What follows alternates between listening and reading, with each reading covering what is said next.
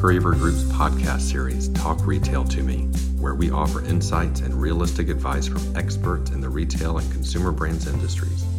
If you're new to Parker Avery and this podcast, we are a leading retail and consumer goods consulting firm with over 600 years of collective experience, both as consultants as well as leadership positions in the industry. Our firm uniquely combines deep industry experience with consulting expertise and world-class talent to deliver meaningful results. Our approach allows us to build successful, long-term relationships with some of the most recognizable retail and consumer brands in the world. If you're interested in learning more about the Parker Avery Group, we invite you to visit parkeravery.com. In last month's Retail and CPG Advisor newsletter, we outlined Parker Avery's unique approach to organizational change management and why it raises the bar above traditional change management methods employed by most consulting firms. Today, we're chatting with Parker Avery change management leaders Kathy Toll and Carrie Habel to talk about why this approach is so successful in helping our clients achieve true business transformation with meaningful and sustainable benefits. Hello, ladies. I hope you guys are doing great on this Friday afternoon. We're here to talk about all things organizational change, both management and leadership. So could you ladies, Carrie or Kathy, tell us what makes our approach unique and different compared to what you've seen done at our competitors? Well, I can start off and then have Carrie jump in. And Heidi, you've been along for the rides with these projects too. So I think there's two big points of difference. The first is we all grew up in retail and CPG. And we understand the business, we understand the functions. We actually, many of us served in roles in retailers or with consumer goods products. So that is a huge advantage, because we understand the nuanced change and the impact to the people. The other piece is we approach it very holistically. Is often there's two schools of thought. You focus on the organization and their process, the change process, or you focus on an individual and their change process. We do both. You cannot think an organization will be able to change and evolve without having all of the individual people change and evolve. And that happens at different times. And recognizing that is critical, especially for the leaders of the change, so that they understand, hey, Heidi's having a bad day. Ooh, you know what? I'm going to see if Carrie's like a little further along on the change. I'm going to see if she can talk with Heidi and see if, can't get her kind of past the point she is. But for me, it's people and it's organization, and it's knowing when somebody in IT says, well, we're just changing the user interface on the POS system. You don't just change a user interface. Like, for them, it might not be a big deal because they're experts in it. For somebody standing in a store that knows it inside and out, and you go ahead and change all my buttons and tools and drop downs, that's a big deal. That's going to have a huge impact, and we know that. Kathy, I never have bad days. Never have bad days. Is that what you said? Never have bad days. Yeah. So, Carrie, what are your thoughts on our approach? Yeah, I would agree with Kathy, and I think one of the things too is at Parker Avery we don't take a cookie cutter approach. I think we've got a really good established foundation. We've got a great tool set, I would say, that we use, but we really listen to the client. We really embrace ourselves in their organization and understand their culture. And so I think it doesn't necessarily feel like change management in the traditional sense for a lot of people. They don't even really realize that's what we're doing or that's what we're taking them through, because we really assimilate into, their culture and really understand their business. So that's what I would say, in addition to what Kathy had mentioned as a key point of difference. Fantastic. One of the things that we internally released was an OCM playbook. Can you talk to us a little bit about the background of how this came about, how it's going to be used, and the journey to getting it done? Sure. So the background started many years ago in a galaxy far, far away.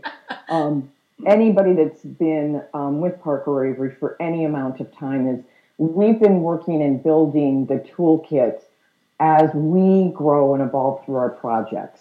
We decided a few years ago that we really needed to take a disciplined approach and a more structured approach.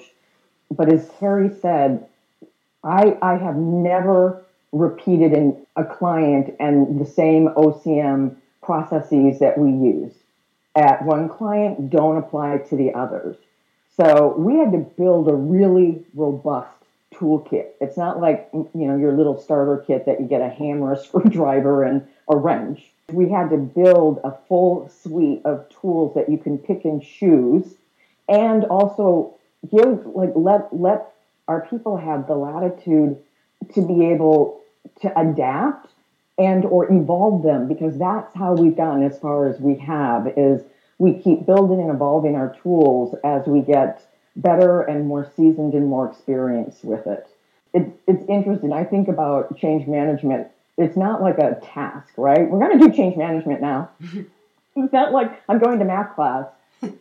And we don't treat it that, like Carrie mentioned it, we don't treat it that way. Is I think everybody in our firm, whether we would say our change practitioner or not, understands what is happening to the individuals as people and the process and the system. I am a huge advocate. Change management is not a function. It's not a person. It's not a little task force of 4 people in a company. It is a competency that has to be owned by every leader that is going to be interacting with people and leading. We're all leading some sort of change. It's not just a nice, neat, check my 8 boxes and we're done. Kathy, or actually Heidi, can I ask a question? Can I step in and ask a question too? So I was just curious, Kathy, just because I've only been with Parker Avery about 2 years now, but if you could share, like, the inspiration, was there like a moment in time when you recognized that we needed to create a playbook? Yes, indeed there was. Do you want to share? So the inspiration behind the playbook, as a growing firm, many of us have been with the firm for several years. And as we grow, just like our clients, when you've got a startup and they're growing and need a little bit more structure and process put around things. A few years ago, for me, I happened at that point, had been starting graduate school, and I needed to have a thesis project. So I thought, hey, why don't I take advantage of this program in communications and work on building the framework for our OCM playbook? This is like years and years of experience in education. It's not as if you go to a 3-day certification course and bam, you're all things change. It's just, it doesn't evolve that way. However, if you're put in a situation, I'm a firm believer, we all know more than we think we do about like working and collaborating with people. And it's always good to have a guide. But it was very much about our commitment to our clients. I mean, we all know when we're in with our clients, it's like we are all in. And for us not to be able to do that with our OCM service would be truly disheartening to me, because we do it naturally, but we need to make sure that we're not leaving anything out or behind. I think the playbook for us too has been such an education tool for the entire firm, as you're kind of mentioning, and it just helps to support change management and all the things that we do when everybody on the firm is on the same page, and not necessarily that they're implementing specific change management activities, but there's a framework there. So yes. Our guardrails and our guidelines for how we lead any type of project with a client. So, and we're going to crash through a guardrail. I know it, because that's how we'll get better. But now we're aligned where if you're going to go off track, let's just keep the lines of communication open, because you might be discovering the next cool new thing that really worked for you that we want to add to the toolkit. Yeah, and I think, this is Tricia, I think, you know, the toolkit of 5 years ago is not reflective of what the toolkit is now. I mean, it is far beyond, even if it was in its very infancy 5 years ago, it is far beyond and better than the 5 years ago of the Parker Avery, approach to change management. Yeah. And that's just through, that's what's fascinating. And that's what I love about change is it's a bit ridiculous to say, it is so dynamic, but the whole change world and the practice of organizational change management has grown and twisted and turned so much, even in the past 5 to 7 years. Yeah. Incredible. Well, yeah. Like the way we used to treat it compared to what we're doing now. Yeah, and I just was thinking about what I just said, and it sounds like I was kind of trashing what we did 5 years ago. It's not to say that we were that it was a bad approach 5 years ago. It's just that was a great approach, and we had great success. It's so much better than 5 years ago. It's like 5 years ago on steroids. Like taking a good thing and putting it on steroids. I mean, because it is so comprehensive. And so we've taken the best of ProSci and the best of Kotter's and the best of what we've learned through hundreds of projects that we've done collectively. Yeah. And it's just, it's amazing the success, the eye-opening that our clients are seeing. Of, oh, this is what you mean. Oh, I get it now. Yeah, yeah. Well, and even in the past year and a half, too, with COVID as well, just, how we work. And there's been such significant change that people are going through, not within a project or within an organization, but significant life changes. So I think there's been a lot of things that people have been able to take that we have brought to them into their own personal lives, quite frankly. Yeah. So. And that was then. That's 5 years ago. We're 5 years forward. Even John Kotter has some of his lifelong tenets, establishing a sense of urgency, burning platform. He has written and talked about backing off of that because when you agitate people, they become stressed and cognitively they start to melt down. Like our executive function goes haywire. It's all relearning what we thought we knew. And that's hard when you're an adult and you think you know your stuff, right? You have to be open to question your own, we did that 5 years ago, it was fine. And you have to be open to blowing up your own stuff and kind of rebuilding it. Yeah, absolutely. One of the things you mentioned, Kathy, that I think is really appealing and can be appealing to clients is that we're not going to try to force an entire program onto them, but it's like a menu of there could be a light version, there could be a medium version, there could be a full-on, we want to take it all on because we're a train wreck kind of change management. But what are some of the typical responses that we get from clients when we start to approach them with the topic of OCM or change leadership? Do you ever hear, we can host our own pizza parties or something like that? What are the obstacles you face and how can we get around them? Well, I'll throw that one over to Carrie because I think she's got some examples that are more along the lines of what we were used to hearing in OCM, and then I can kind of piggyback on the evolution, with COVID the past 2 years has seemed to have, changed minds a bit. So, Carrie, I know you've had the pizza party. That's fun. We're part of that. Or candy. Yes. How much candy? What kind of candy do you provide? I think that, honestly, most organizations or most leaders will typically say, I don't think we need change management. There is more openness, I would say, to learning a little bit more about change management and, what does that entail? Because I think there's a lot of confusion out there and different organizations offer different things. Every organization has their own maybe HR team or, like Kathy was saying earlier, maybe a change management committee or something like that. So there's so many different elements of all those things, but I think for us, it's just identifying these are the services that we offer and how we do that. Because typically it isn't always well known on, yes, we do need change management, and here's why. You don't typically get that answer from an organization. And I think here I'm building on you can't get a squishier term than change management. If there's four of us now chatting about it, we all have four different versions in our head. So when we're talking with clients, it's less about change management, like that phrase, and it's more about how are you going to help your people adopt and continue along the new process, the new system, the what have you. That's what we're trying to do, is get people to adapt, change behaviors, and adopt, whether it's, you know, a new way of doing things, a new way of working, a new structure. The past, I would say, particularly with COVID hitting, is I think a lot of organizations might not understand change management. But man, with COVID, they figured out they needed it really badly because, as you said, people were struggling so much personally, professionally. You know, it's like socially, we just had so much chaos going on. I feel like we hear less and less. It's like, oh, that's the touchy-feely stuff. There's other ways to go through it. It's really about consistent communication, educating the audiences at the right time when they need the information.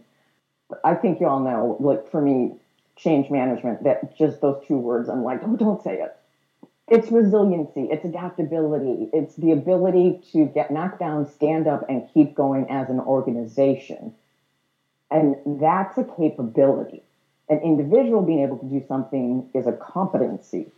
But if an organization is known for their ability to pivot quickly, that is a capability that the organization owns.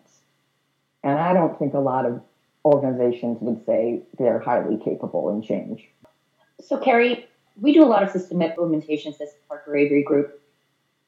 Is a playbook only appropriate for system implementations, or can it be used for other things going on within an organization? That a trick question? No, of course it can absolutely be used in all different aspects of any project, any organization, any conversation, quite frankly. So I think we can take elements in a lot of different ways and leverage so many of the different pieces of change management, our particular playbook. I mean, even quite frankly, even in the way we work, you know, so as we are working, you know, as a Parker Avery team, I think in one of the last projects, a peer of mine and I decided, gosh, you know what? We actually are maybe in a different place around the change curve. Like, let's figure out how we got here, and let's start to kind of pull out some of those tools that we are using with our clients and use them on us. And we didn't recognize that would be an opportunity, but it was. So absolutely, we can use it in all different aspects. And as I mentioned earlier, too, even, you know, I mean, I take components of it and use it at home or with my kids, or so there's many different places that we can leverage the tools. Yep, absolutely. I use it at home, especially when my husband tries to change the layout of our living room furniture. I go into the valley of despair, and I have to leave because I dislike change so much, especially around the house, because it's a nightmare. Kathy, you had mentioned earlier about it's not a person or two people that are guiding this within an organization. It is the organization as a whole.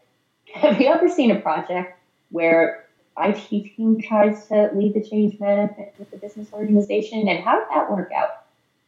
Absolutely. Oftentimes we are coming in under or on behalf of IT. And it's needed with any system work. It's needed with process work. It's needed with reorganization work. But if it's just IT driving it, it will fail. You need end users, business people sitting at the table from day one that say, yes, I'm in, and yes, we'll own this. Because us doing all of the work and IT shoving it down their throats, and then we leave the building, absolutely adds zero value, like no value.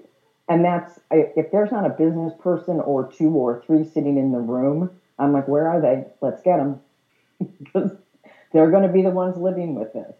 So Tricia and I have some shared experiences in prior larger consulting organizations who surprisingly didn't have a structured set of tools for organizational change, although it was always pitched, but winged it at every path. Have you guys had similar experiences with other organizations? I've had lots of different of similar experiences, I would say. And even sometimes when there is a, you know, if an organization has their own change management team or playbook of their own, so to speak, I think a lot of times there's just, it's not implemented. It's not part of their culture. So the really great organizations that I see out there, you know, it's not necessarily that they have a specific team, but it's just embedded in their culture. And so I've definitely seen a lot of opportunity though, and even large organizations that do have no filter of change management, if that makes sense. And you can see that in like leadership indifference, where, you know, there's just not alignment at the top.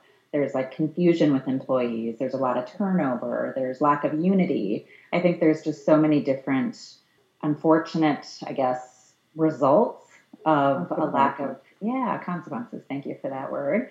But yeah, I think there's a lot of things that you can see and you recognize real quick that they either don't have anything in place for change management or they're not holding themselves accountable or executing it. Yeah, I would. It's so much.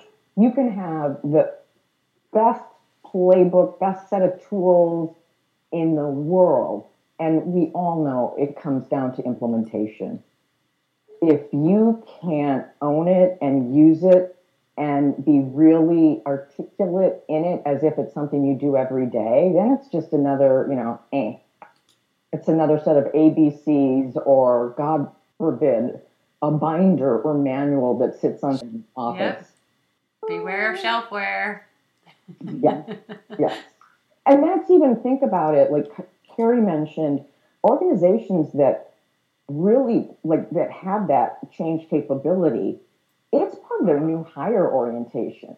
Like if they have new managers coming in, change leadership is part of the new hire orientation, just like some other management skills would be. So for me, that's where I'm always like, this is just about leadership development and helping your people develop really great people who then go on to be promoted and do good things at the company. So going back to the playbook and their clients, if in the upfront part of the project, the client says, nah, we're going to wing it. We're good. Our people will just sit down, do what we tell them. It's all going to be fine. If they find out things aren't necessarily going so great, that people are not sitting back and just doing what they're told, is it possible to jump in the middle and try and help course correct on a project? Or is there a point where it's too late? Oh, no, you can always course correct. It's a matter of how long if you have delayed bringing in, for instance, you've been working on a design for 6 months and now you bring in change experts, you're going to need another 6 months because you need to backtrack and lay down all of the groundwork that wasn't done. So and I think we've all been in situations where we've been brought in to what I call triage, where it sort of went sideways. And with organizations, it's like, you're going to do some form of change management before the project, during the project, or you will pay for it after the project, because it is going to happen, or you end up investing millions of dollars in something that people decide that they're just going to work around. They're like, I don't have to do this, and it doesn't stick. But I think it's always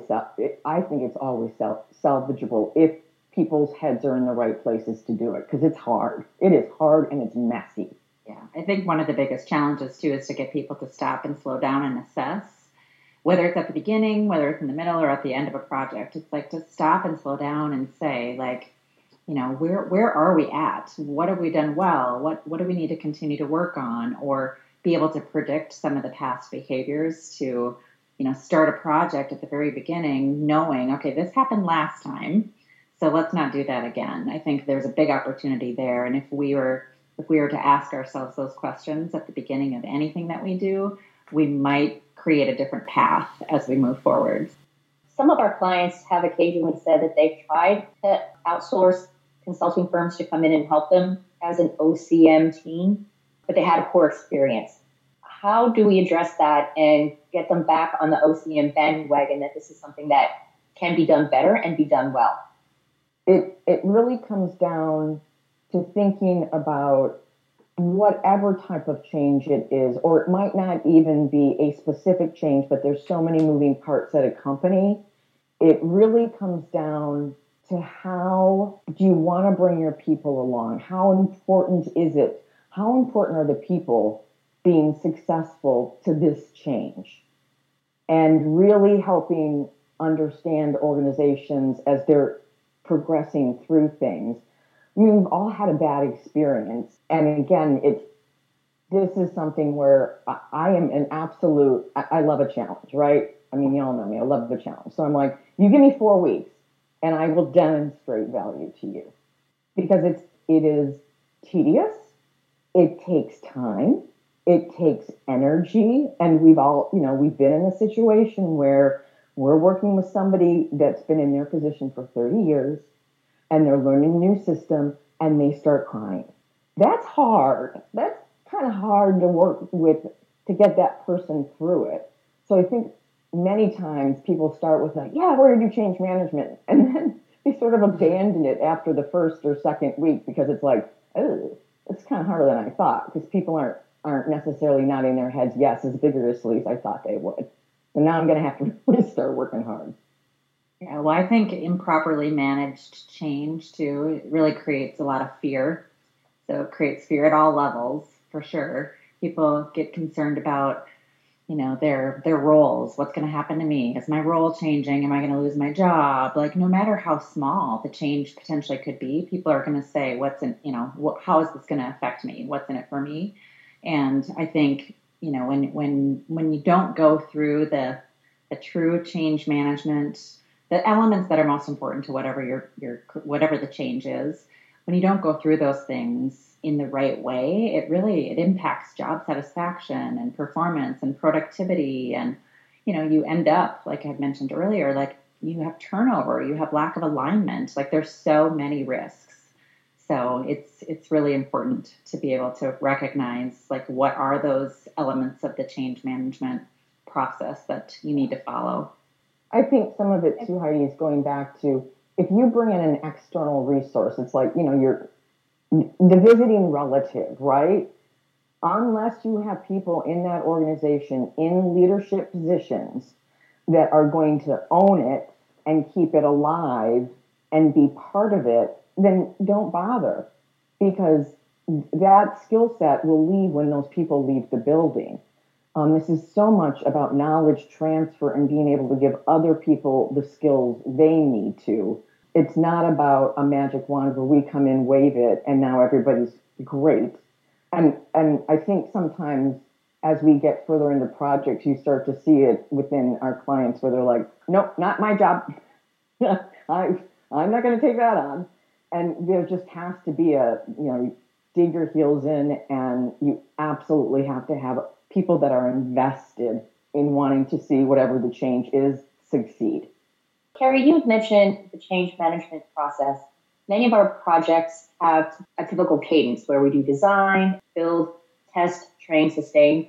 Does the playbook that we've been talking about and the process that we follow have artifacts for each of those, or do we step away, like in the build phase, where not much is necessarily happening on the business side? Or are there activities from the start until the day we walk out the door?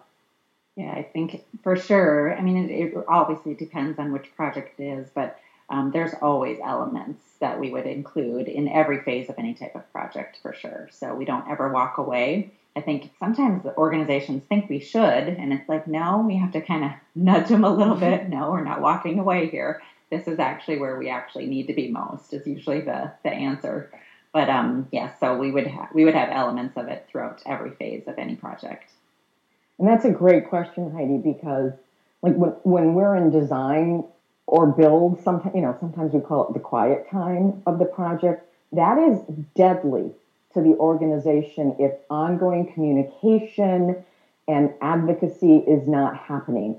Because when things go silent, and people that know somehow, someday, they're going to be impacted, that really starts to raise the stress level.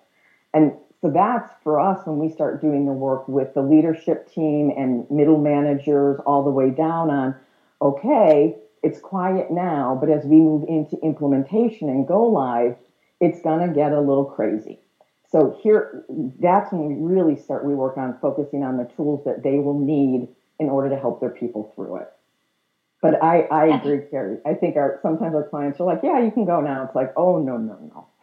No, we're staying. Abby, you brought up something really interesting, that there are times in a project when it gets quiet. Have you ever found that if you don't maintain that level of communication and they're not hearing what's going on or getting any kind of project status updates, they just start making up their own stuff on the business side based on like rumors and whisper down the alley or game of telephone? Oh, yes. And we're not, for good or for bad, we don't jump to good conclusions. Our minds are just wired to jump to like worst case scenario. But, you know, we're just, whew, and then I just, you know, might like say, hey, I was just thinking to Carrie, and she says it to you, and then it, you know, goes down the virtual water cooler, which has really been fascinating in this era because the water cooler is still alive and real. It's just on Slack, or it's on WhatsApp, or it's on a different medium, but it's still going on. And it's like being able to tap into those informal influencers that you have to stay to understand all of the subtext that's going on.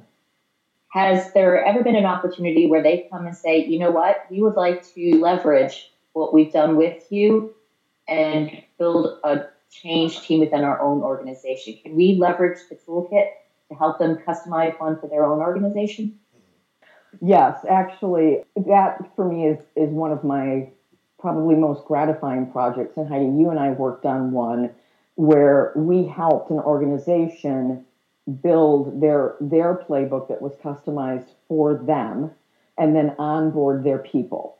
And it was a really rigorous program of taking them through a module. They would have homework. They'd have to go and like actually do it, come back the next week.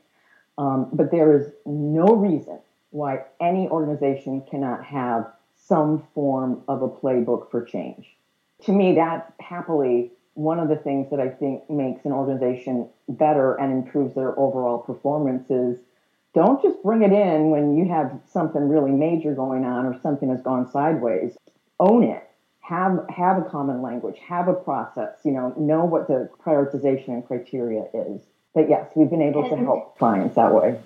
And have you ever had clients say, we already have a training department. We don't need a change management. And how would you respond to that? Yeah, and Carrie, you probably have hit this, or that's HR's job. We talked about it in one of the articles where metaphorically somebody's pointing their finger at HR and saying, it's their job.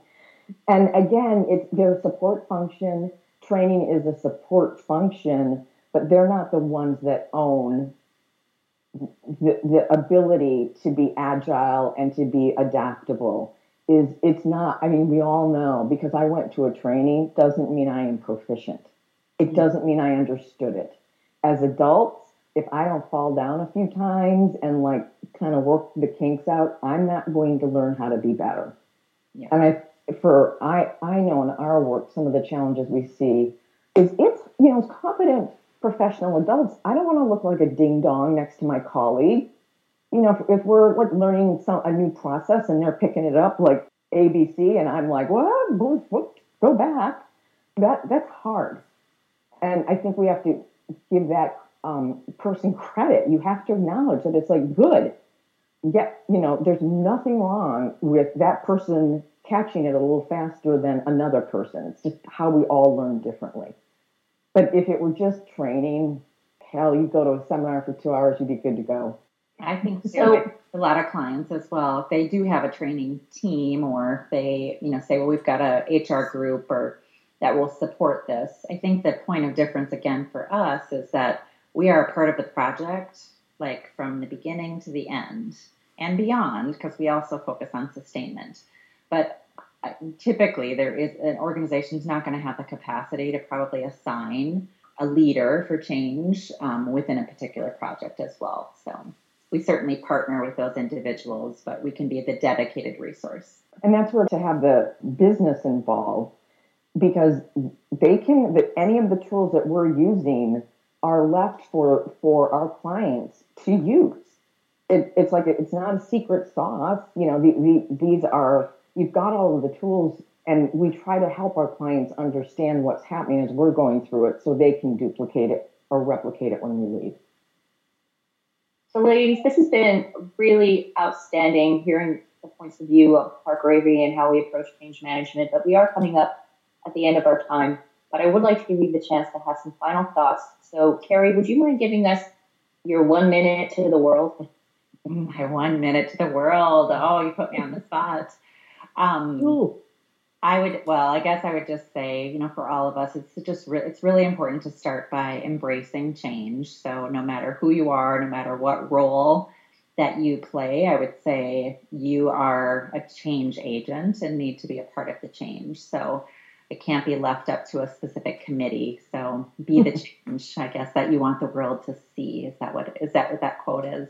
Something similar to that. That would be my one-liner. And Kathy, what about your 1 minute for the world? I will just reinforce what I have been talking about throughout is change management doesn't have to be this mysterious, laborious 87-step process. It's a beginning, a middle, end that constantly evolves and goes on. So I'm a huge advocate of a good manager has to be able to lead people through change. In the year 2022, as we move into it, if you can't help people evolve through change, you're not going to be a good leader. So it's more about thinking of change management as a discipline and thinking about change management as a skill set and something that can be learned and adapted. But it's not a big scary monster. I know some people think it's this big complex beast. And I'm like, no. I mean, we've all been through change. You got on a bike, you fall off, you try it again, you fall off, you figure out how to do it, and then you go help somebody else do it. Well, thank you for your time. It was so good to see you, and I'm really looking forward to the next time we get the band back together. Thank you. Great. Me too. I get to play drums. Well, next one we're talking about home goods and holidays, right? Yeah. That's in a couple of weeks, I think. Yeah, so that'll be fun. Have a great weekend, ladies. Terrific. Thank you. Bye, guys. Bye. Bye. So that wraps up today's episode. We hope you found value in the content and in the discussion. If you have any questions and would like to reach out, please feel free to visit our website at parkeravery.com. We also invite you to join our conversation on LinkedIn. Just search for the Parker Avery Group.